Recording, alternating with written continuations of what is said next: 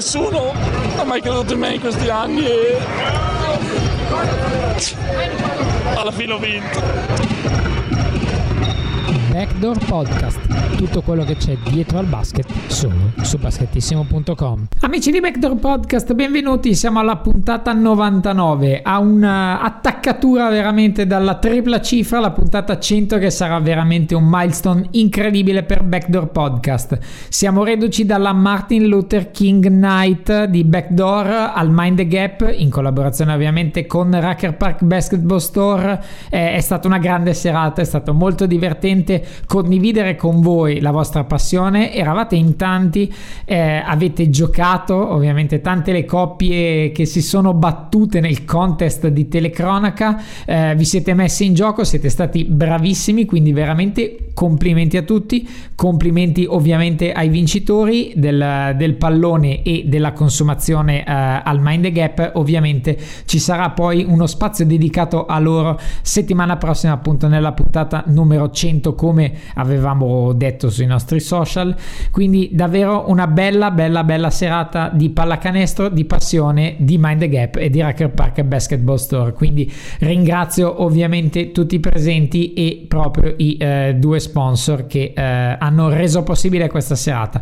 È stato un successo, ora ci ributtiamo subito senza pensare a nulla nel nostro programma, nel classico appuntamento del mercoledì alle ore 13 e raccontiamo come al solito una nuova storia di pallacanestro e eh, questa settimana andiamo veramente alto, ma alto, alto, alto sopra il ferro eh, con un dunker professionista che ci spiegherà innanzitutto tutti i segreti delle, delle schiacciate e poi andrà anche un pochino dietro le quinte della sua esperienza personale e delle schiacciate in generale per farci capire un pochino meglio quali sono i eh, dettagli che si devono curare se volete diventare un dunker professionista o se semplicemente volete apprezzare in modo più tecnico le schiacciate. Quindi apriamo il sipario e diamo il benvenuto a Marco Favretto, dunker professionista. Benvenuto a Backdoor Podcast. Grazie mille. Allora, partiamo con un aneddoto generalmente e in questo caso calliamo veramente il carico perché eh, in un pomeriggio, eh, quasi casualmente, tu sei in dezza a giocare e arriva la guardia del corpo di un discreto giocatore d'oltreoceano, al secolo Kevin Durant. Cosa succede in quel esatto. pomeriggio? E niente, praticamente io ero andato al campetto perché al dezza i canestri sono più alti, quindi mi stavo allenando per riuscire a, a schiacciare un canestro più alto. E a un certo punto vedo che si affianca lungo il campo un, un pulmino con i vetri oscurati. Però io non avevo ben capito la situazione. Anzi addirittura me ne stavo andando a casa fino a quando dei ragazzi che erano lì apposta, ma io l'ho saputo dopo ovviamente, mi hanno detto che ci sarebbe stata una sorpresa. E infatti vedo che scende dal pulmino Kevin Durant e che dire, ci sono rimasto abbastanza, nel senso che non è una cosa che ti aspetti ecco, tutti i giorni. E mm, lui è entrato nel campo, la sua guardia del corpo mi ha indicato, in realtà non so mm, mm, per quale motivo mi abbia indicato, forse perché ha visto che stavo schiacciando, non lo so. Comunque fatto sta che mi ha presentato, mi fa lui è Kevin. E eh, babà! E, e gli faccio, eh, faccio piacere, mi sono presentato. Poi lui mi, mi fa, ma mh, facciamo dei tiri? O fa, fare uno contro uno? Gli faccio, no, no, io sono qua per schiacciare. E lui mi fa, vai tu? Gli faccio, no, no, vai prima tu. è andato un po' così. E allora c'è proprio il video dove lui andava ovviamente così, tanto per senza impegnarsi a, a due mani, dove ha sbagliato. Mm-hmm. E allora io dopo di lui ho fatto la schiacciata a due mani mettendola. Sì, insomma, è stato, è stato divertente, non c'è nessun tipo di sfida, ma essere al campetto con Kevin, insomma.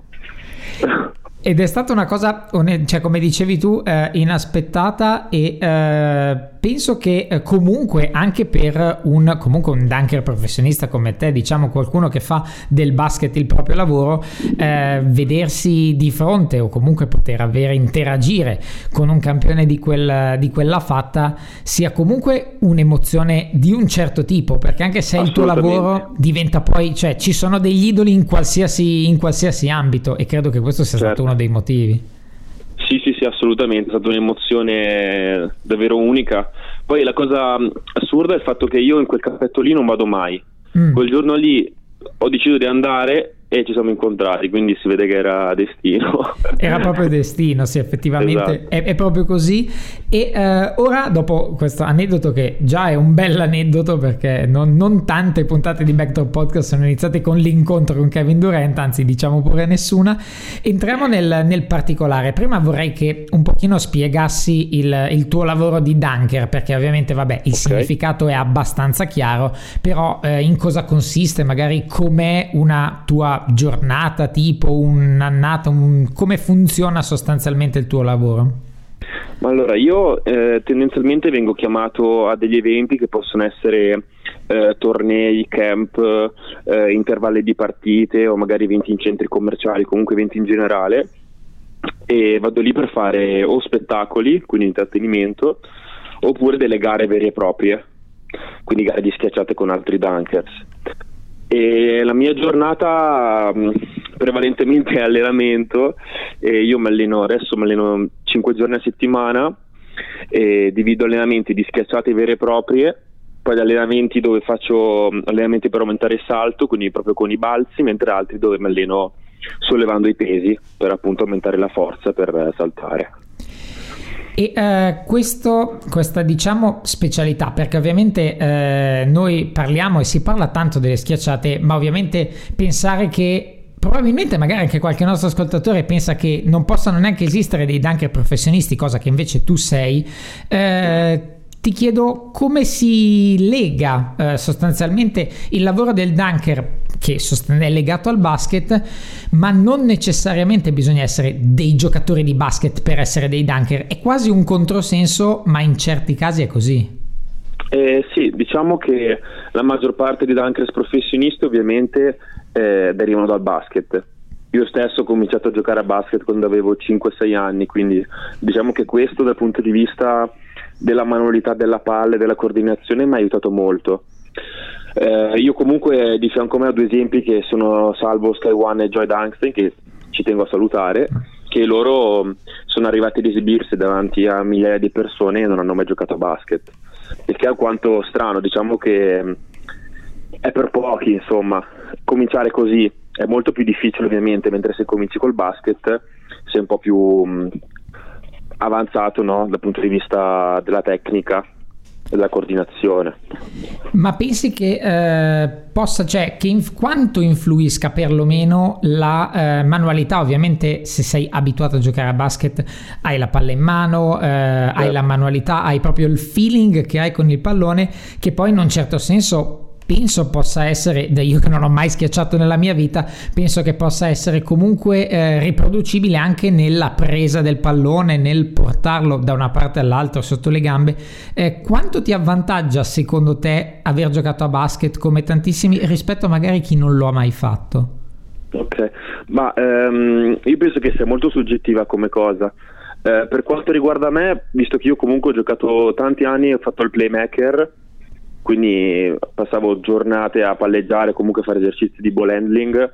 Sinceramente penso che mi abbia aiutato parecchio a chiudere certe schiacciate, soprattutto quando magari cerchi di passartela so dietro la schiena, sotto le gambe, comunque senti proprio il tatto con la palla. E, um, quindi aiuta però comunque anche chi non gioca a basket che vorrebbe magari percorrere questa strada, secondo me non c'è nessun tipo di problema e ci si può approcciare in ogni caso. E uh, adesso tornando all'inizio ti chiedo i due momenti chiave. Innanzitutto il primo approccio con la pallacanestro giocata proprio nel vero senso della parola da campo, diciamo, come è avvenuto. Okay. E io ho giocato, ho cominciato a giocare sui 5-6 anni. In realtà io volevo giocare a calcio all'inizio, come mm, tanti dei, dei, dei bambini, insomma. Però non avendo una, una palestra, una squadra di calcio qua vicino a casa, c'era quella di basket, ho provato lì e ovviamente ho cominciaato con il mini basket. Non mi ricordo proprio un momento in particolare, però mi ricordo comunque giocavo proprio con i bambini, quindi ho cominciato proprio a fare campionati di mini basket. E, e niente, poi col tempo ovviamente sono salito di categoria aumentando ovviamente anche la mia età e fino a in realtà non sono mai arrivato a giocare a livelli altissimi anche se almeno dall'esterno mi dicevano che comunque ero bravo e portato, ma anche abbastanza recentemente mi avevano proposto così senza che io giocassi da anni di giocare in Serie C, che comunque bisogna avere una certa preparazione atletica, voglio dire. Certo, sicuramente. cioè, magari molti associano e eh, tu riesci a schiacciare così, allora tu sai anche giocare. Beh, sono due cose abbastanza distinte. Però penso che magari dal punto di vista atletico uno può, può comunque servire in una squadra. Ecco. E eh, a proposito proprio di questa proposta che eh, è anche diciamo fisiologica, ci sta, è nell'ordine delle cose, eh, se tu dovessi eh, entrare in campo eh, adesso avresti ovviamente dalla tua la preparazione fisica eh, per immagino movimenti verticali, eh, pensi che potresti avere delle difficoltà invece sui movimenti orizzontali oppure il tuo allenamento, oltre che specifico proprio per saltare, è eh, comunque riadattabile anche a un gioco da campo, insomma? Ma ehm, penso che la difficoltà primaria sia mh, mm, comunque la resistenza, perché io una cosa, l'unica cosa che non alleno è proprio la resistenza, perché in quello che faccio io comunque sì, fai magari molta fatica se devi fare tanti salti di fila, ma sono movimenti molto rapidi, quindi non, ehm, non mi serve comunque avere diciamo un grande fiato, ecco. Quindi penso che in primis indietro per il campo mi creerebbe qualche problema, ma è una cosa che alla fine basta fare qualche volta e ti ci abitui. Dal punto di vista magari tecnico, cioè sul tiro, ehm, magari dovrei un attimo ecco, rimettermi a, a fare migliaia di tiri, però non penso mi creerebbe troppo problemi perché alla fine quella è la palla, quello è il canestro e comunque ci ho giocato fin quando ero piccolo, quindi comunque è una cosa che ho dentro, insomma. E ti faccio una domanda, ma giochi facendo quel lavoro ti capita di dire magari eh, ad anni di distanza con amici vado al campetto, gioco, faccio la mia giocatina, la mia partitella o una, una sera in cui ti invitano gli amici d'infanzia per dire, visto che tu comunque non sei vecchio ovviamente, però magari gli amici con cui hai giocato, eh, ti capita di, fare, di, di scendere in campo qualche volta oppure no?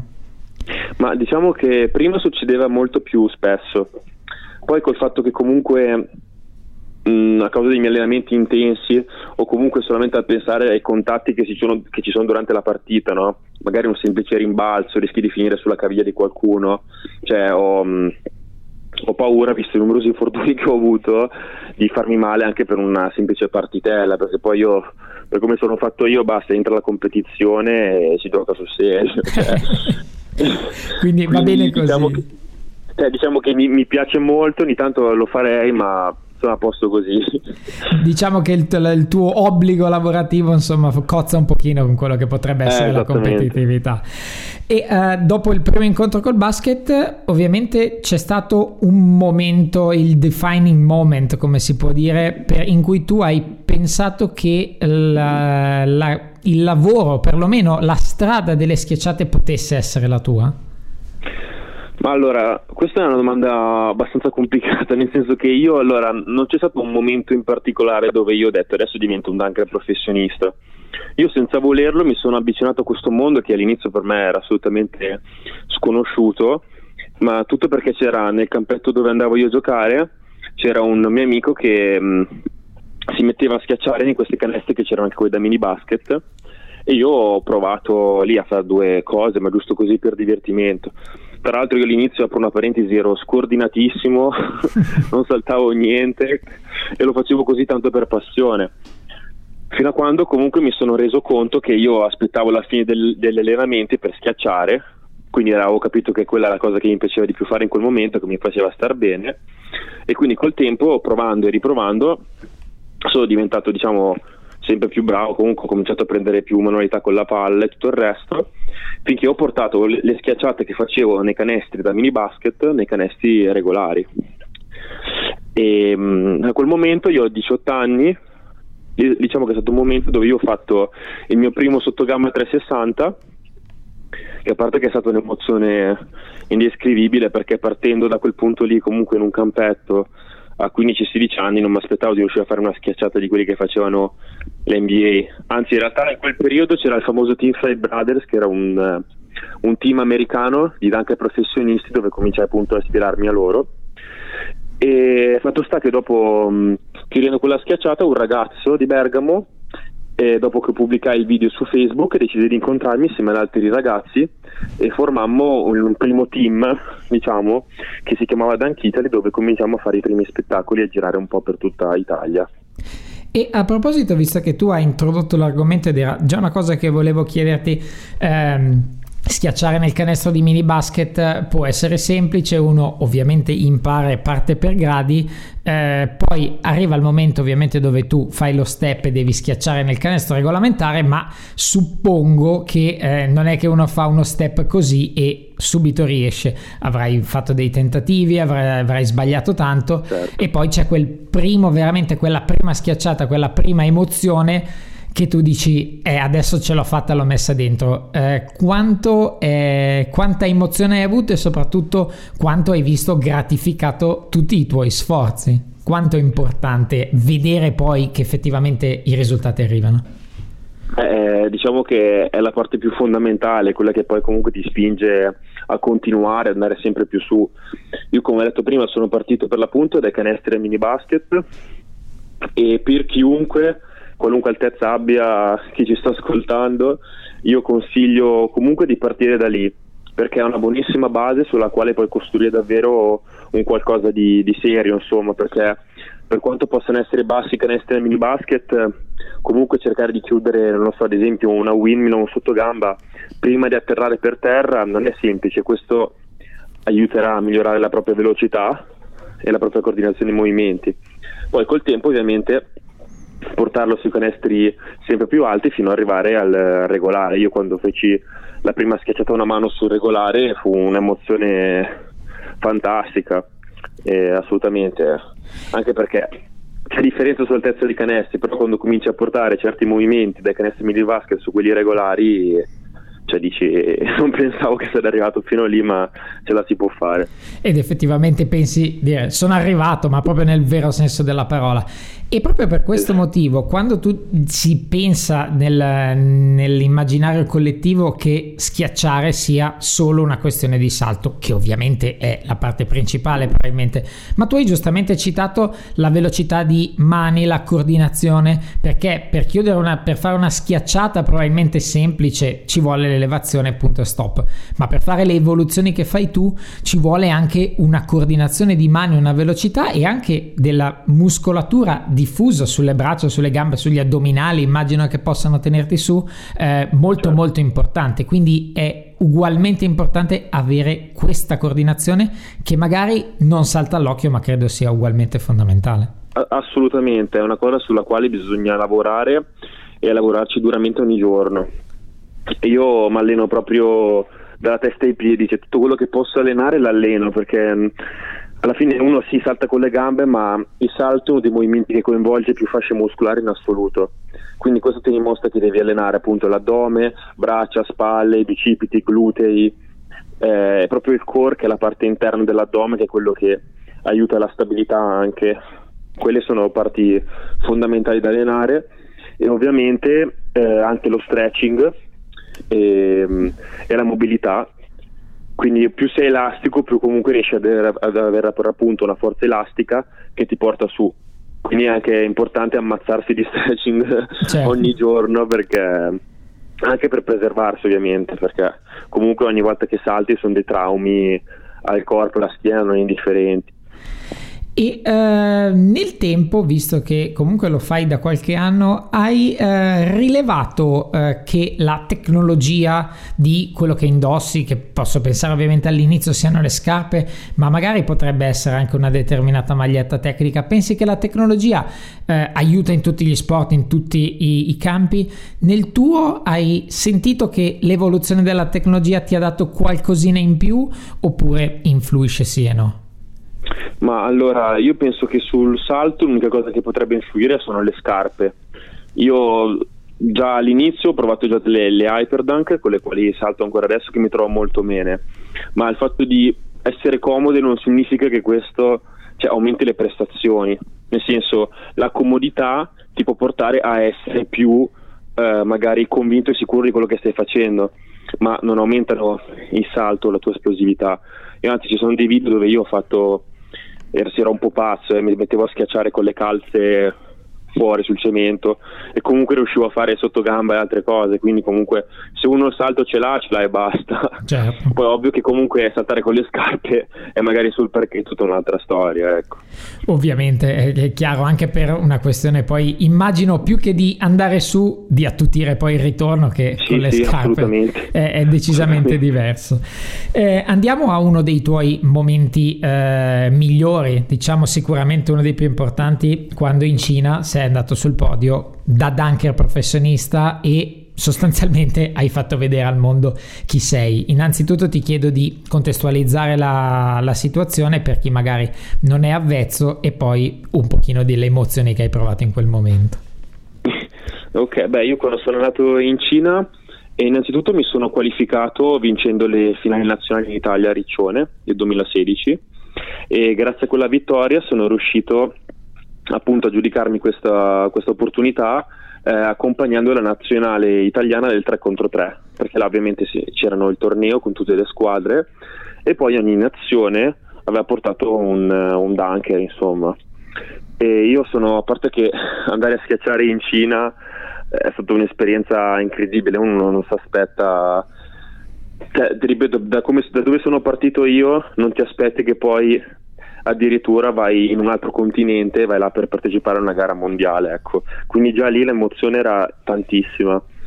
E io mh, ho fatto le qualifiche anche lì in Cina, eh, che ho superato e sono arrivato in finale e poi mi sono aggiudicato il terzo posto eh, per un punto dal, dall'argento eh, peccato ma comunque all'inizio non avevo ben realizzato il risultato perché comunque quando sei in gara diceva potevo fare meglio potevo fare quel punto in più potevo chiuderla in quell'altro modo ma alla fine avere una medaglia di bronzo ed essere sul podio a livello mondiale è comunque un, penso che sia un ottimo risultato e una soddisfazione infinita. Sicuramente una soddisfazione notevole, aver dimostrato soprattutto eh, in un contesto, diciamo, il migliore del mondo, quello che vali. Eh, ovviamente c'è anche un, un, contro idealmente che è quello della valutazione della tua schiacciata, perché eh, ovviamente eh, di, non diventa una cosa magari soggettiva, sul, oltre che ovviamente esserci un lato tecnico. Guarda, hai toccato un punto che, su quale discuto sempre molto anche con i miei diciamo, colleghi. Eh, io, e non per, per tirare fuori delle scuse, ma tante gare le ho perse perché comunque c'era una giuria che non capiva fino in fondo il gesto che facevo. Molte volte purtroppo è più visto magari spettacolare qualcuno che salta qualcosa anche di basso da schiacciare una mano piuttosto che magari saltare e farsela passare sotto la gamba e schiacciare mm. e, um, questo è, spero che col tempo eh, lo sport venga riconosciuto e venga anche stipulato un, diciamo, un'organizzazione comunque delle giurie o di ex, composto da ex dunkers o comunque qualcuno che studia questo, questo sport che, che diventi competente e capisca la vera difficoltà delle schiacciate Esatto, perché eh, ovviamente il profano eh, nel momento in cui, come dicevi tu, vede qualcuno saltare qualcosa o comunque eh, ha un metro di valutazione decisamente più di impatto visivo, eh, mentre per, credo come possa valere, mi viene in mente per i tuffi, eh, ci devono esatto. essere delle prerogative tecniche in cui un movimento tecnico o un coefficiente anche di difficoltà eventualmente deve essere per forza valutato maggiormente rispetto a una cosa spettacolare che però ha meno, meno difficoltà. Esatto, sì, anche perché comunque ci sono diversi tipi di dunkers, magari ci sono quelli che, che saltano tantissimo, hanno un'abbondanza esagerata sul ferro e comunque loro diciamo che anche con delle schiacciate base, tra virgolette, fanno un sacco di scena. C'è gente che magari salta solamente le persone quindi anche in gara loro sanno che la giuria sarà influenzata dal fatto che salta le persone.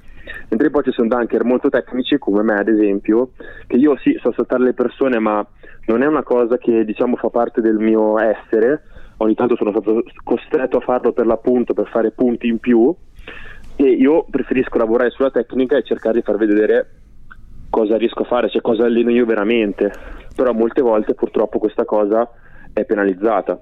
Tra l'altro la cosa assurda di tutto questo è che comunque le dunk tecniche sono le più difficili di tutti, perché comunque farsela passare magari sotto due gambe, tra le gambe e dietro la schiena, sono molto più complicate che piuttosto che magari schiacciare saltando una persona e andando a una mano.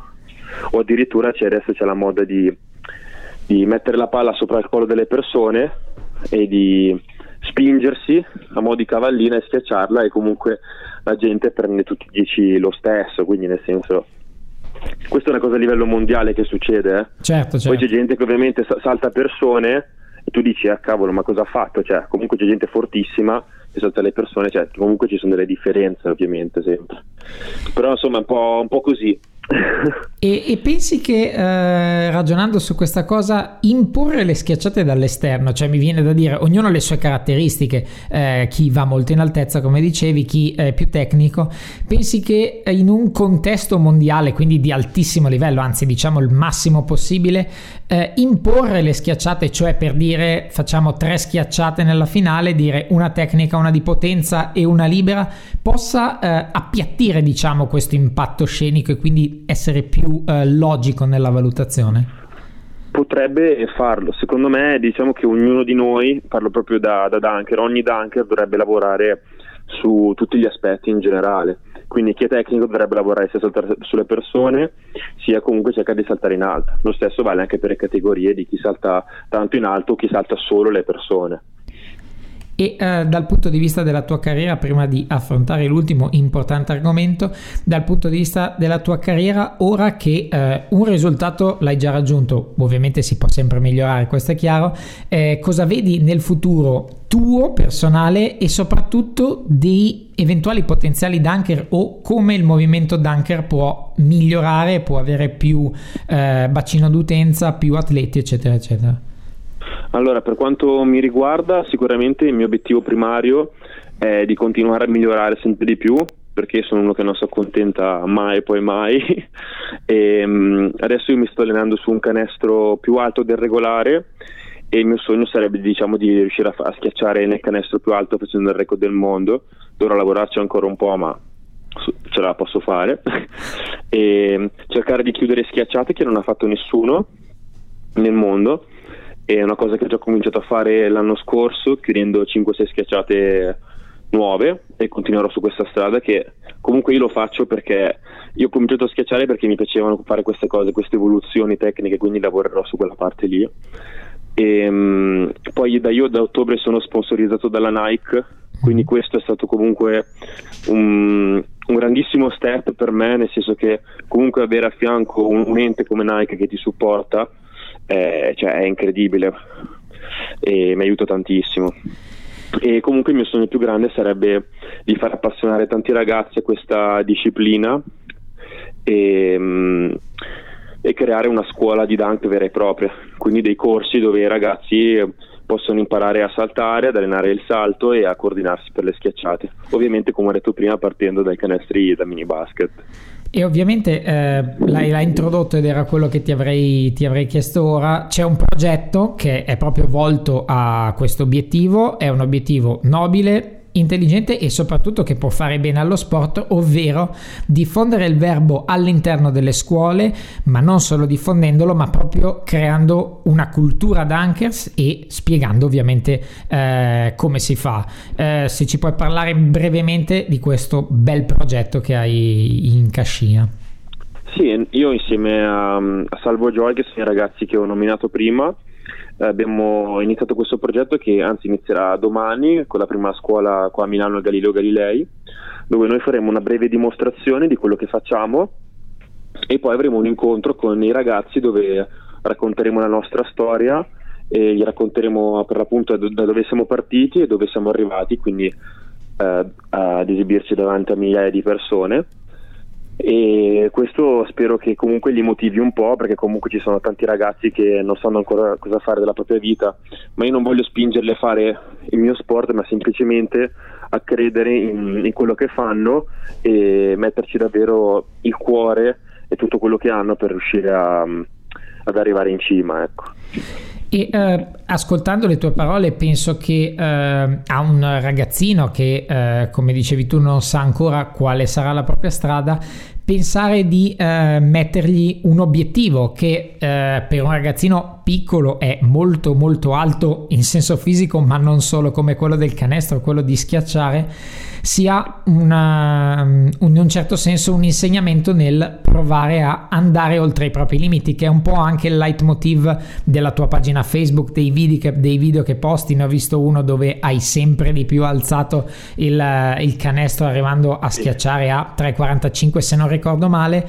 È sempre comunque voler andare oltre i propri limiti che è diciamo la, probabilmente la giusta ambizione per ogni sportivo Assolutamente, I, I, limiti come dico sempre esistono ma sono messi lì apposta per, per essere superati. Quindi per diventare davvero forti forti forti bisogna continuare ad allenarsi e non accontentarsi mai. Io comunque ho un sacco di esempi che guardo sempre su YouTube eh, americani o comunque dunker del mondo che sono sempre lì che fanno qualcosa in più che mi aiuta ehm, a spronarmi e dire beh se lo fanno loro io devo arrivarci anche io finché non cerchi addirittura di, di superarli. Quello secondo me è il modo migliore per eh, migliorarsi e ovviamente metterci il cuore tanto tanto cuore. E ovviamente eh, ti chiedo le, quanto, le, quanto influiscono le limitazioni fisiche, perché ovviamente eh, si immagina che per andare a canestro, per schiacciare, ci voglia anche una componente di natura, di altezza che, eh, che influisca. Però ci sono mirabili esempi in giro per il mondo dove l'altezza non è necessariamente un, un, limite. Mi viene in mente Nate Robinson perché ovviamente è il più conosciuto e quello che viene in mente per primo, però a quel punto eh, il limite che ci imponiamo dell'altezza non sempre poi regge. No, assolutamente. Hai fatto proprio l'esempio di Nate Robinson, che comunque essendo 1,75 è arrivato a saltare Dwight Howard, che è 2,12 m, quindi diciamo proprio un bel salto. Poi sempre rimanendo nell'NBA comunque c'era il famoso Spad Webb, che ha vinto le gare delle schiacciate ed era alto solamente 1,62 m mi sembra, 1,65 m, quindi decollava. Poi anche il ragazzo con cui mi alleno di solito salva 1,75 m e comunque si allena sempre con me e fa un sacco di schiacciate, salta tantissimo, quindi ovvio l'altezza aiuta, eh, sei un po' più, mh, mm, eh, diciamo che è un bel aiuto se sei un po' più alto, però comunque alla fine non ci sono scuse, cioè se uno vuole farlo lo fa e basta, per me è così. E ci sta effettivamente. Ti faccio l'ultima domanda, eh, guardando, passando diciamo ai giocatori professionisti, guardando l'NBA, lo Star Game, la gara delle schiacciate è sempre il momento che va per appeal, adrenalina e stupore, va anche oltre la partita stessa delle stelle. Eh, certo. Negli ultimi anni abbiamo visto gare delle schiacciate diciamo mediocre forse perché un pochino siamo abituati ormai a tutto. Mi viene in mente Aaron Gordon che meritava una vittoria assolutamente per aver portato qualcosa di diverso nuovo anche magari a un'altezza diversa. Ti chiedo due cose. La prima è eh, cosa pensi attualmente della gara delle schiacciate NBA e poi secondo te eh, cosa si può fare per migliorarla? Se sei d'accordo che abbiamo visto praticamente quasi tutto quindi tirare fuori qualcosa di nuovo per uno schiacciatore diventa veramente difficile. Allora, ehm, diciamo che io del, dell'NBA comunque il dunk contest che ricordo ancora meglio è quello del 2000 di Vince Carter, che considero assolutamente un dunk contest da brividi, mi vengono i brividi solamente a parlartene, e lì Vince Carter ha completamente rivoluzionato il mondo delle schiacciate. E, um, anche Jason Richardson nel 2003 ha portato schiacciate incredibili, potrei elencartene anche altri. Gerald Green, mm. che come lui sopra il ferro non abbonda nessuno. E, um, sicuramente il Dunk Contest del 2016 ha creato un altro, un altro step per quanto riguarda il Dunk Contest NBA, che sono arrivati a fare schiacciate di dunker professionisti. Um, diciamo che tuttora per me il più forte di tutti è Zach Lavin, mm-hmm. cioè per quanto riguarda il mio, mio parere ovviamente. Certo. E, ehm, per me invece ha meritato la gara la vittoria, ma per il semplice fatto che Gordon ha portato quella sotto due gambe sopra la mascotte, è stato, incred- cioè, è stato incredibile, ci sono rimasto anch'io, però la semplicità con cui salta Lavin e la tecnica che ha è, cioè, per me è unica. Poi c'è da considerare che comunque Gordon, se non sbaglio, è 2,36 m, la Vin è 1,96 quindi c'è anche una differenza di, di altezza. Dopo, dopo che hanno portato quelle schiacciate hanno fatto una gara devastante entrambi, anzi, io, anzi ti dico, io l'avrei fatto finire in parità. Esatto, bravo, perché... forse sarebbe stata la cosa più giusta. Secondo me era giusto così e infatti l'anno dopo è stato abbastanza deludente col fatto che la Vinci era infortunato e anche Gordon, se non sbaglio, era, comunque non era al 100%. Eh, sarà difficile creare qualcosa di nuovo sicuramente. Ehm, non saprei sinceramente, o si inventano magari qualcosa dove schiacciano in canestri alti anche loro, o dal punto di vista tecnico hanno portato praticamente qualsiasi cosa. Quindi non so, vediamo come va quest'anno. C'è un ragazzo che è Terrence Ferguson, che io seguo già dai tempi quando ero nel college, che sono sicuro che parteciperà alla gara e porterà qualcosa di bomba, sono convinto. E già Quindi... qualcosa ha fatto vedere in campo, è eh, in campo aperto, eh, perché sì. cosa bellina l'ha fatta vedere. Sì, sì, sì, ha proprio i mulini facili, quindi vediamo cosa tira fuori. Io ti ringrazio tantissimo del tuo racconto e speriamo di aver con questa puntata avvicinato quante più persone eh, possibili al dunker professionismo e, e, soprattutto in bocca al lupo per il tuo bellissimo progetto e per sì, il tuo proseguo. Grazie mille. Grazie mille e buona serata. Grazie a te, ciao. Grazie. Ringraziamo ancora Marco Favretto, dunker professionista e bronzo mondiale eh, nella particolare specialità, uno che salta veramente veramente tanto. Vi invitiamo ovviamente a seguirlo sulla sua pagina Facebook. Se volete sempre rimanere aggiornati sui suoi lavori, lui posta spesso dei video delle sue schiacciate, vi anche dà delle anteprime sulle nuove schiacciate come eh, ha detto propriamente in puntata, vuole fare qualcosa che nessuno ha mai mai fatto e se voi volete saperlo prima degli altri eh, mettete un bel like alla sua pagina Facebook per seguirlo e ovviamente anche noi lo faremo con un occhio di riguardo sperando che quella maglia di, eh, medaglia di bronzo possa diventare veramente una medaglia d'oro. Eh, è davvero tutto per questa puntata. Ovviamente io torno a ringraziare i nostri sponsor, ovvero Mind the Gap in via Curtatone 5 a Milano, che come sapete è stata la base del nostro Martin Luther King eh, Day, anzi night di Backdoor Podcast con il contest di eh, telecronache. Sarà ovviamente sempre il posto per le nostre serate live. Aspettate perché la prossima è già in carniere, quindi tra un pochino sveleremo anche qualche dettaglio della prossima che faremo e ovviamente a Racker Park Basketball Store in via Washington 82 a Milano, il negozio del basket, anche lui sponsor della serata, ha eh, messo in palio, ricordiamo il pallone griffato James Arden, eh, andato al uh, commento più tecnico della serata, quindi i nostri due sponsor ci affiancano ormai da tanto tempo, siamo fidelizzati, eh, siamo sostanzialmente una cosa sola nel voler divulgare divulgare la parola del basket e nel caso di Teo il Mind Gap anche della birra e dell'hamburger perché unire le due cose sarebbe ed è veramente un oh, spettacolo. Ora siamo arrivati davvero alla fine di questa 99esima puntata, siamo praticamente addirittura d'arrivo, siamo a quota 100 dalla settimana prossima, ci sarà una puntata ovviamente particolare, una puntata che servirà per festeggiare, ci sarà lo spazio ai vincitori della Martin Luther King Night, insomma Ascoltate questa puntata, lo avete fatto fino adesso e vi ringraziamo per il seguito che ci date sempre, ma soprattutto sintonizzate, mettete un reminder mercoledì prossimo alle ore 13, puntata numero 100 di Backdoor Podcast. Un saluto, una buona settimana di basket a tutti da Simone Mazzola.